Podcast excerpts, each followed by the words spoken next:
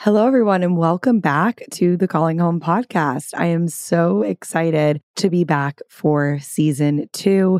Thank you all so much for listening to season one. And remember, if you'd like to keep this podcast going, please do not forget to subscribe or leave us a review. It really, really helps the podcast grow. My guest today is Fern Schumer Chapman, the award winning author of Brothers, Sisters, Strangers, who's here to talk with me about adult sibling estrangement and share some of her own experience with it. I'm Whitney Goodman. Welcome to the Calling Home podcast. I'm glad you're here. This is an important topic to me because adult sibling estrangement is something that's really not talked about enough and I think is far more common than most people realize. There are many reasons why someone might initiate estrangement with any family member, and each situation is extremely difficult and nuanced. But I find that this can be especially tricky when you haven't been given an explanation or reason why your sibling has cut off contact with you.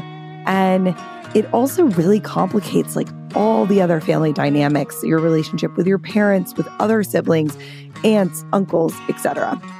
In this episode, Fern shares a really personal story about her own estrangement with her brother, and she shows that reconciliation can be possible. I'm hoping that you're able to take something from this episode, especially if this is a situation you or your family has experienced. And just a reminder for the month of January, we are focusing on adult sibling relationships inside the Calling Home community. So if you need more assistance or support with this topic, please go to callinghome.co and check out our group offerings. We have articles, worksheets, scripts, and a lot of other things that could help you out with this.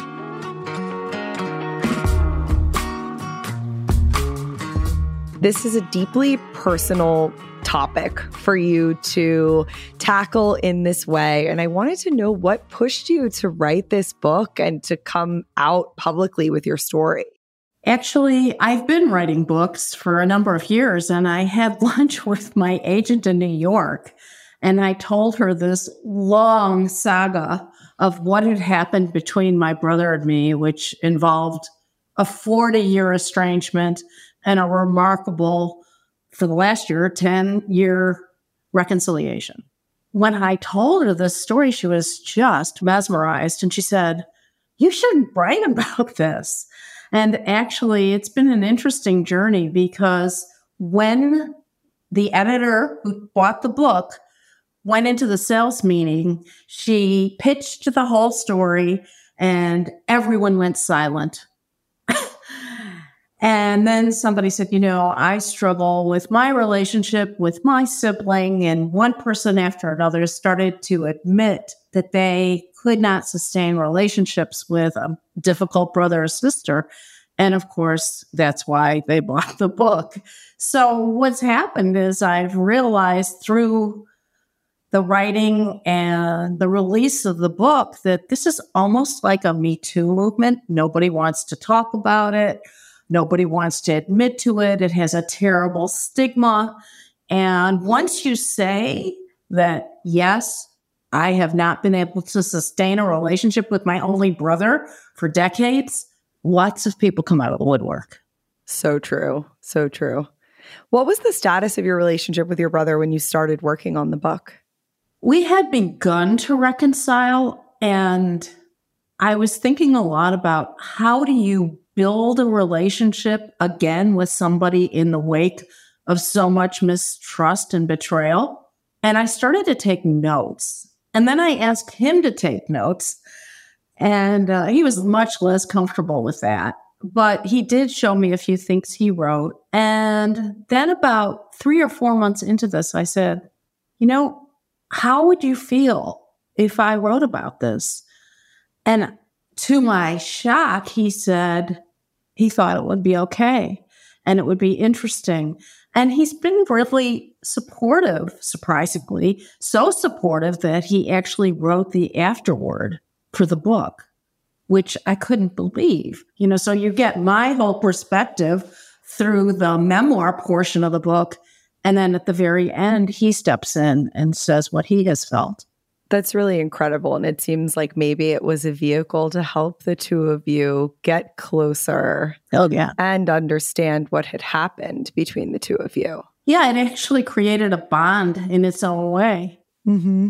I think he had a lot of trepidation and a lot of concern about how I was going to tell the story and whether I was going to wag the finger at him because he was the one who initiated who initiated the uh, distance. And um, when he read it, I think he felt like I had tried to be as fair as possible, and I really didn't point the finger at him. I think in general, these things happen for a lot of deeply rooted reasons, which we can talk about. Absolutely. I, I want to go back to the story that you told about, you know, pitching the book to this room of people and the reaction that you got. I think that is a similar reaction that I've got as I've started to talk about this topic more publicly, that it is something that many people have experienced, but no one seems to want to talk about. And you speak to this in your book. I think what you say is something along the lines of like, if I can't maintain a relationship with this family member, with this person that is supposed to be part of my life, like, what does that say about me? And what will people think about me? Can you talk to me a little bit more about that question that you were asking yourself? What I've discovered is sibling estrangement isn't just about my brother not talking to me. It's a rejection and it ripples through so many parts of your life and identity. It affects your self esteem and who you are and how you see yourself. It affects your friendships and your social relationships and your well being and your ability to trust. And then, of course, it metastasizes to family members as they decide which side they're going to be on. So it's so much more than simply a breakdown in a relationship between siblings. And I think the grief is so powerful and unique in sibling estrangement because somebody you love is walking the earth and has made the choice they want nothing to do with you. You know, death is final. There's no negotiating. But when there's estrangement, there's a crack in the door. And there's always that little hope that, oh, maybe we'll get together at this birthday. Maybe he'll call me, or maybe we'll find a way at that funeral to have some connection. And I think that really works on rumination and your thought patterns. I think that grief from sibling estrangement is one of the deepest most nagging experiences you can have.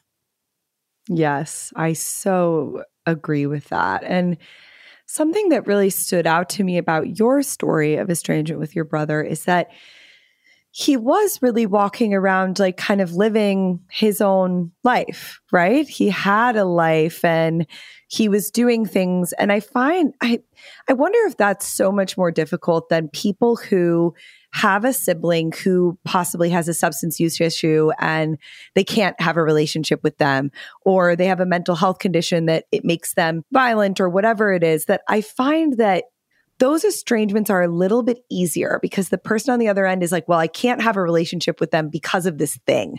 They have this like defining thing. But when it's more amorphous, like the one you described, I imagine that would be more painful.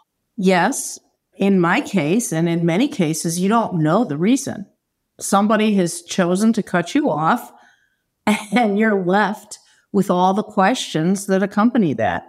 You know, what did I do? How can I fix this? How did I hurt him? And you have no answers. And there's another piece of it, which is you're rendered voiceless. You can't apologize because you don't know what you did wrong. And you can't correct your behavior because you don't know mm-hmm. what it is that's upsetting that person. Now, to your point, my brother actually had a very specific reason for not having anything to do with me. And it was actually more than one reason, but one of the reasons is he was hiding a vice, which was drinking. Mm-hmm. So sometimes they cut out because they don't want you to know about their shameful behaviors and how they're coping. And I personalized that. Yeah. So I thought this is all my fault that is such a common thing that happens, right? When someone cuts us off, we have this feeling like, okay, well, what did I do how did I let the relationship get to this point? It, it really becomes very like me focused. And in a lot of situations, it is that way. You know, maybe you did do something. There, there are certainly people who have relationships with siblings where the sibling did something very harmful. But there's also this other side that you're talking about where like sometimes people isolate from us because they don't want us to see them. They don't want us to know what's going on with them. Right. And sometimes they isolate from us because we are triggers to them for a traumatic history.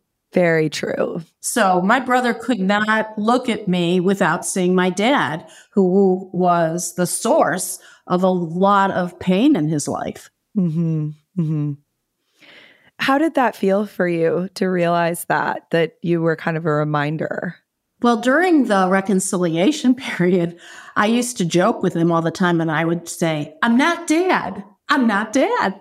you know, and I had to actually remind him. Yeah. And we would kind of laugh about it. But um yeah, I mean it's frustrating because you feel like they don't see you.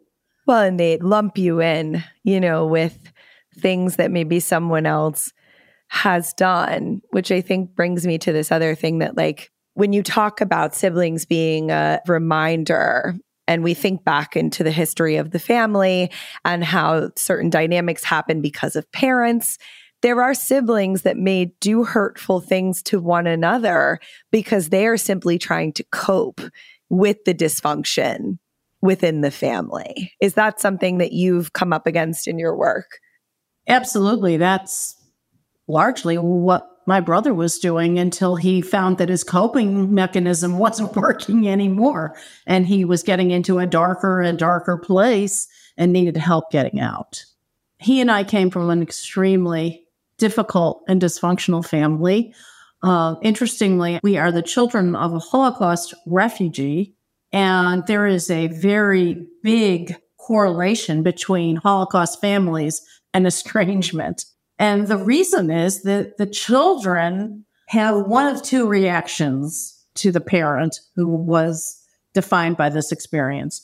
One is they head for the hills and distance themselves, which my brother did. When the other is that they take care of the parent who is in so much pain and distress. And that was me. And so our opposite ways of coping actually divided us as well that makes so much sense because I think when siblings are, of course, dealing with the same situations in childhood, they're, of course, interpreting them, integrating them, and, and dealing with them in profoundly different ways. And sometimes we can look at our siblings and be like, how could you do that? How could you react in that way to this traumatic event? And, and they're kind of pointing the finger back at us like, well, how could you react in that way? you know, and it becomes this even deeper divide. Absolutely. And that was the response each of us had. And we've actually only recently been able to discuss it.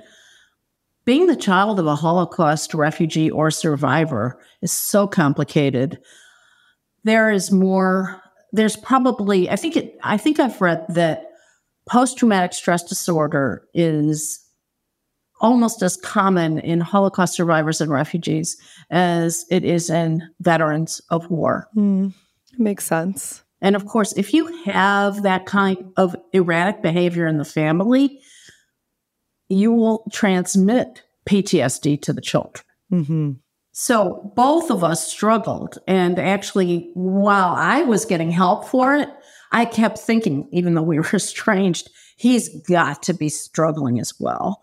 And ultimately, I was able to get him the help that I had received so that he could address some of that PTSD. Right. Do you think that you ultimately became like the image or the person that stood in for the pain of the family for your brother? Like he was rejecting you as a way to reject the pain that he had experienced? Yes. He separated himself from everyone in the family. Okay. But he maintained a limited relationship with my mother only. I remember reading that in the book, and I, I, think that that's a complicated part about sibling estrangement is that, of course, the siblings may maintain relationships with other people in the family. And I'd love to hear what that was like for you, for your mother to be straddling both relationships. This is what I mean about metastasizing in the family. Any choice my mother made, if she were invited to a party at his house and I wasn't invited, she felt that she was going to hurt me. And she was because I had no other family.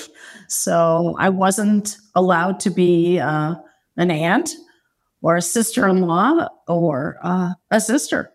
So um, every time she made the choice to go to these events, it was in a way condoning the cutoff. And I felt very hurt and I felt very angry at her for allowing this. On the other hand, she would argue that she was getting crumbs and from my brother and she didn't want to be cut off from her grandchildren and so she was going to take what she could get. I imagine she was fearful, like you said, that she was going to end up in the same position as you. And so she was kind of trying to walk that very fine line.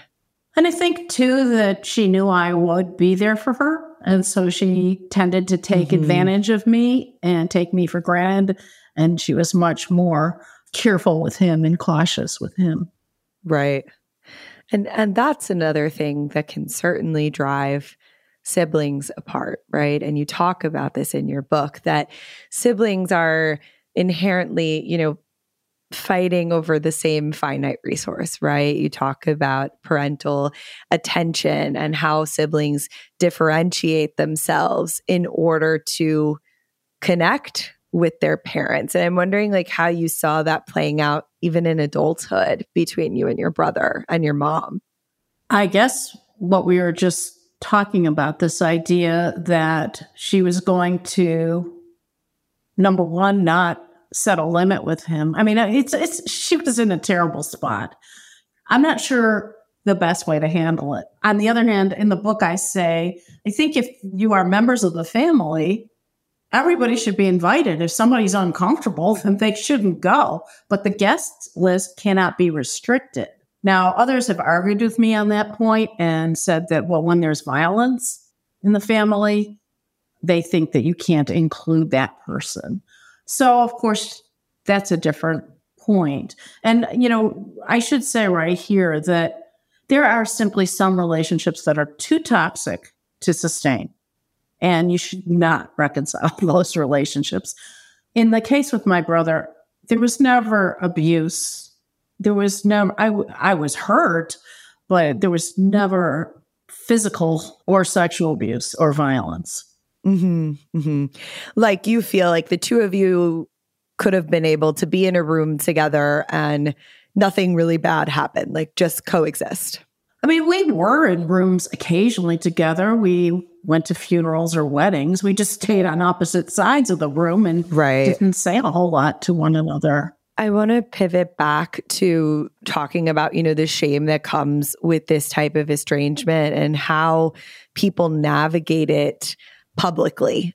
Since I have been working with more people who deal with this and I have come to learn about what it's like, I have even noticed myself like maybe not asking people if they have siblings when I meet them because I'm so cautious of forcing them to disclose something to me that maybe they're not ready to. And I, I wonder if you could speak to like what it was like for you during that time to talk to people publicly about this or when it was asked during the estrangement. I think I talk about this a little bit in the book someone would say, How's your brother? And I was quick to turn it around and say, Oh, fine, how's yours? Or to find some way to dodge. Yeah. Because I didn't want to talk about it. And it was a source of failure, I guess, or um, just great disappointment. And I, especially because I didn't know what I had done, I felt particularly embarrassed about it. I only have one sibling. I have one brother. And so to lose that relationship meant I lost that entire connection and branch in the family. And that was devastating, particularly when I was raising children. My children didn't have cousins on my side. Now, I'm often asked what it's like now. And I have to say, my brother and I have a relationship now, but you cannot go back and restore those relationships with the children because there is a developmental window when kids are young and they bond. And the cousins really don't have much connection because they have almost no shared experiences. Mm-hmm. That makes sense. Do you think that your brother, or do you know if your brother had a different experience than you being on the end of the one that initiated the cutoff when he would talk about this with other people, or was it similar? I've asked him quite a bit about it. And actually, it's pretty interesting in the book. He talks a little bit about this as well. He claims that he wasn't thinking clearly because he was very deep into alcohol. And so he had a pattern of living where he really didn't face anything. But towards the end of the book, we have a really interesting exchange. And I said to him, When we were estranged, how often did you think of me? And he said, Every day he made another really interesting point in the book. And I don't know if I'm going to get the exact quote right, but it was the gist of it was this that by exiling you, I exiled myself. In other words, he had lost his own sense of who he was by cutting off from me and the family. Yeah.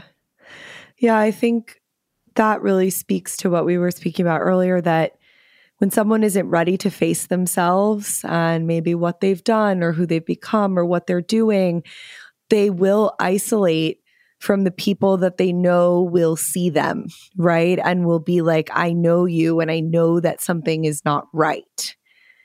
And they don't want to be called out yet. They're not ready. They're too fragile, whatever it is. And so that's not coming from a place of like, hate or distrust i think it's coming almost from a place of love of like you love me too much to see me like this right now and i can't let you see me. I think that's such an important point whitney. It's very painful but very important. Yeah. And i think that's exactly what he felt. Oh it's it's so painful. It's so painful and it's exactly what he felt. Yeah and you want to help them so bad right? Like makes me like choke up thinking about it because I think it's just people people imagine that estrangement is always this clear-cut thing, right? Like you did something bad to me, this other person is evil and so I cut them off. And I think it's important that we talk about these dynamics where you have children all growing up in a house that all experienced certain things and had different outcomes as a result of that. And that's what gets between them having a relationship. Yeah. There's no one to really like blame for that, you know? It's it's not black and white. It's absolutely not black and white. And in many ways, it's different perceptions as well as you know me so well. And like you said, I cannot face you. Yeah. And the third piece of that is what I did, which is, oh, and it must be my fault. Yeah. Yeah. Which that is what drives the rumination. Mm-hmm. Mm-hmm. Absolutely. I mean, you talk about, I wrote down some of these, these questions that you ask in the book, right? Of like, am I alone in my suffering? Do others live in a constant state of mourning the living? What did this failure say about me? How should I explain to my children?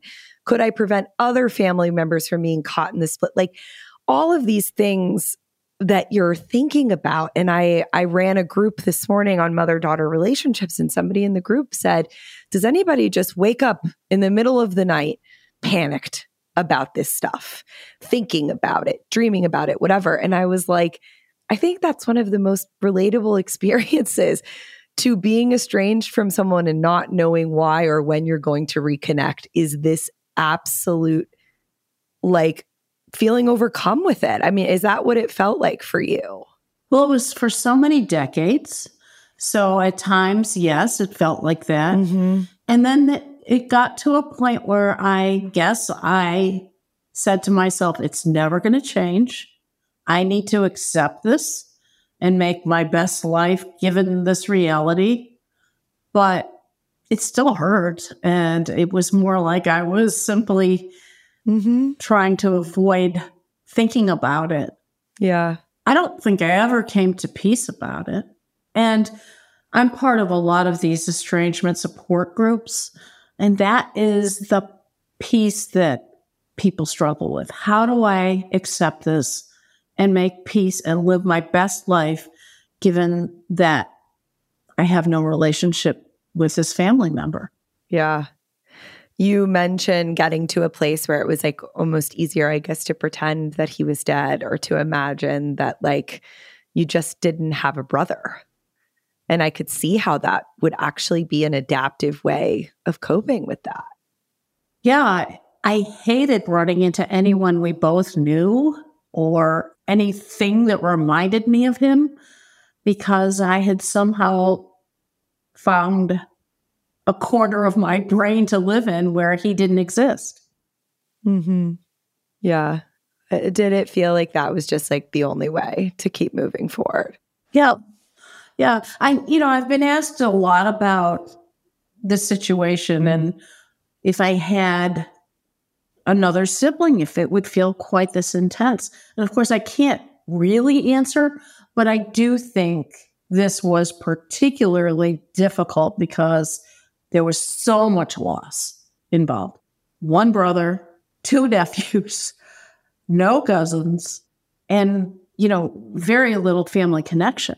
I agree with you. And I think in my experience, it is easier when there are other siblings, especially in the realm of blaming yourself.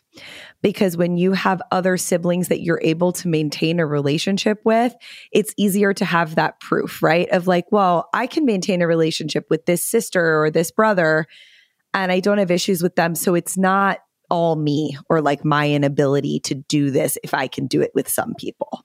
I think you're right. And I think there's a lot of compensatory response to this. Yeah. So, you know, you go out into the world and you're like, see, I'm really likable. I'm not like he thinks I am. yeah. Yeah. I know I did some of that because you feel such a sense of low self esteem as a result of this. And this gets back to what you were saying about if my only brother wants nothing to do with me, then am I likable? Am I lovable? Mm-hmm. Mm-hmm.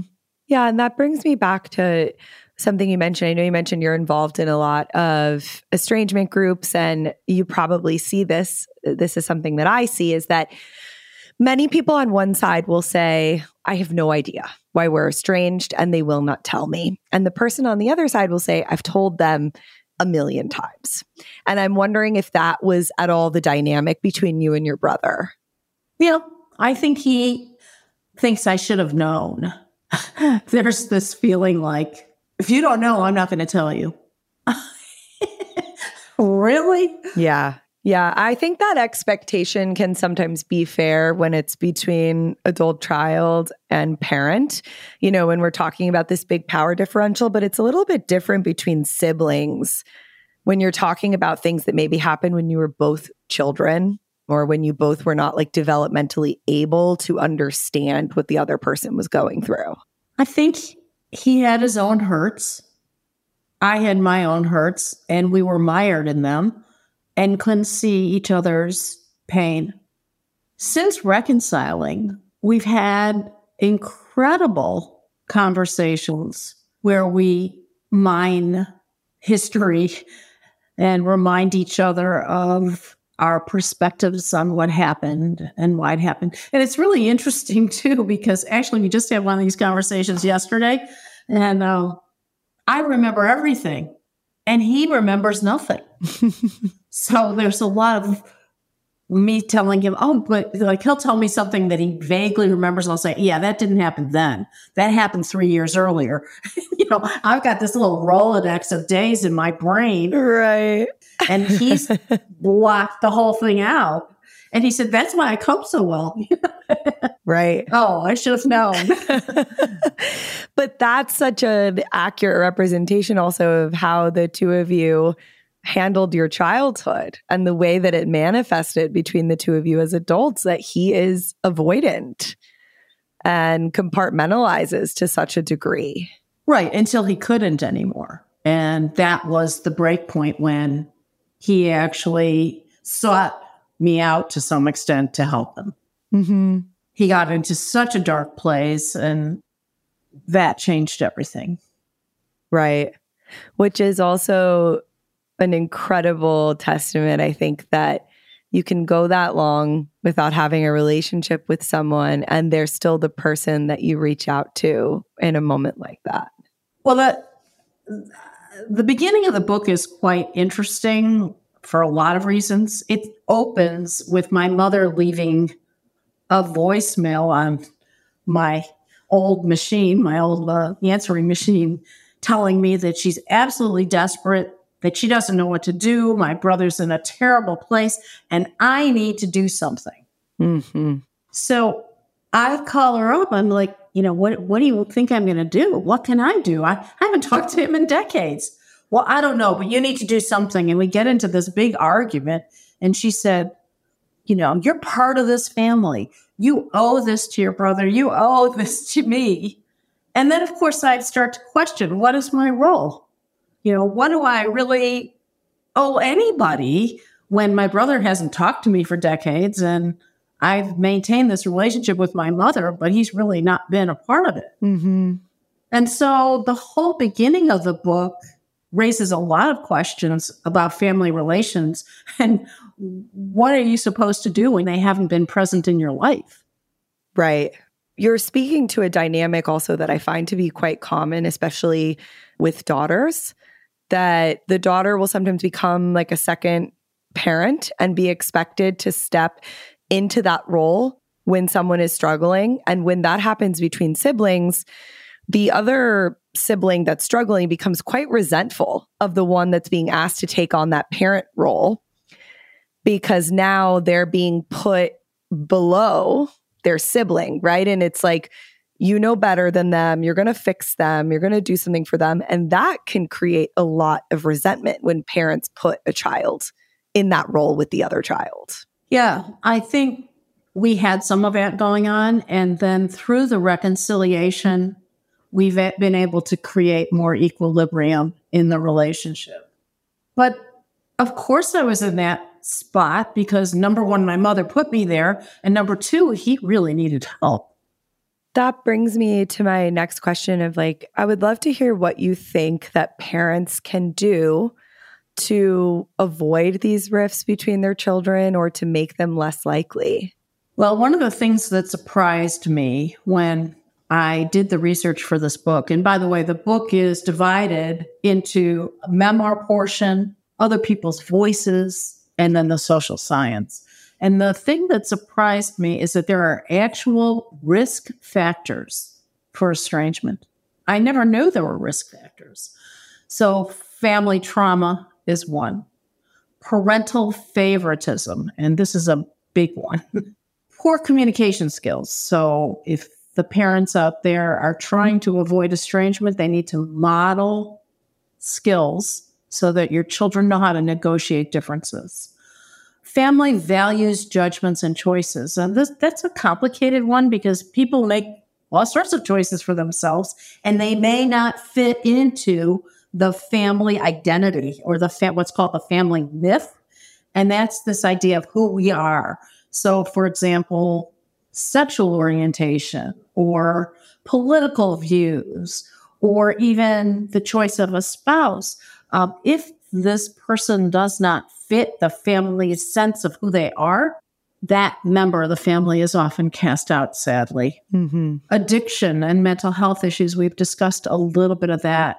Sometimes siblings feel this is just more than I can handle. I am not going to take this on.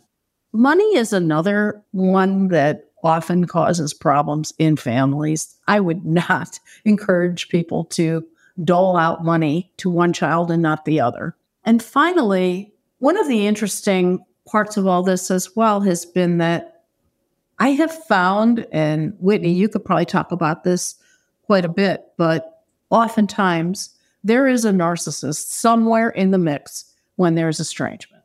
Mm-hmm. Mm-hmm. I mean, I hate to say this, but who cuts off?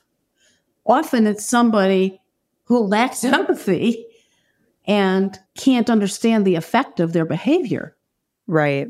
Right. I, I see that among siblings often when there is a parent that is that way, and each of the siblings have maybe chosen to interact with that parent in a different manner, or they each serve a different role for that parent. So one has chosen to cut themselves off, or the parent has cut them off. That's what I mean by in the mix. Somewhere in that universe, yes, there's a narcissist. I'm not saying it's necessarily the sibling. I'm saying somewhere in the family constellation. For sure. I think that's a good assessment. So it seems like if parents can be aware of a lot of these things, which we know requires emotional maturity and insight and, you know, treating things like PTSD and a trauma history, like some of those things they they sound easy to list, but I think they're things that plague so many families, right? I agree. I was going to say that there are really perilous turning points in these sibling relationships, and they tend to be when the relationship roles change. So, for example, adolescence, when one sibling may go off to college or go out into the workforce, marriage, who a sibling chooses has a big effect on whether the relationship between siblings is sustained. If you marry somebody who wants to remove you, or as I say, appropriate you from the rest of the family, extract you from the family, there's not a lot the rest of the family can do to save the relationship. The birth of a baby is another perilous moment as siblings begin to focus on their own family. Divorce or illness, we talked a little bit about that. You know, sometimes people don't want to take on the issues of the sibling. And one of the most perilous moments in a, the life of siblings is parental illness, death, and inheritance, because that is the last stage of competition and the vying for power and love and family loyalty. And a lot of conflicts arise over healthcare and payment for the elderly parent. And then, of course, how the family treasures and assets will be divided. Right. That makes a lot of sense. And I think I have seen all those situations, you know, play out sometimes several of them in one family, you know, to right. lead to that outcome. So, to wrap this up for everyone, I'd love to know if you have a piece of advice or something that you wish you could have heard when you were in the midst of this long estrangement and needed some encouragement or guidance? Estrangement is not necessarily permanent. Relationships throughout a life with siblings wax and wane. And there are times when you grow closer and other times when you become much more distant. And it's important to realize that you have to ride it a little bit. And I'm saying this as somebody who was estranged for years. So I was absolutely convinced nothing would ever change. But they did, it did. And I'm so relieved it has because in I would say if you can even sustain a limited relationship with a sibling, that's better than a complete cutoff, not just for you, but for all the other family members that are dependent on those relationships. Mm-hmm. That's very helpful. Well, thank you so much for joining me today. I really appreciate you taking the time to speak with me. We will link your book, everything on the show notes. I'm so grateful for the work you've done on this topic. It's so needed. Thank you.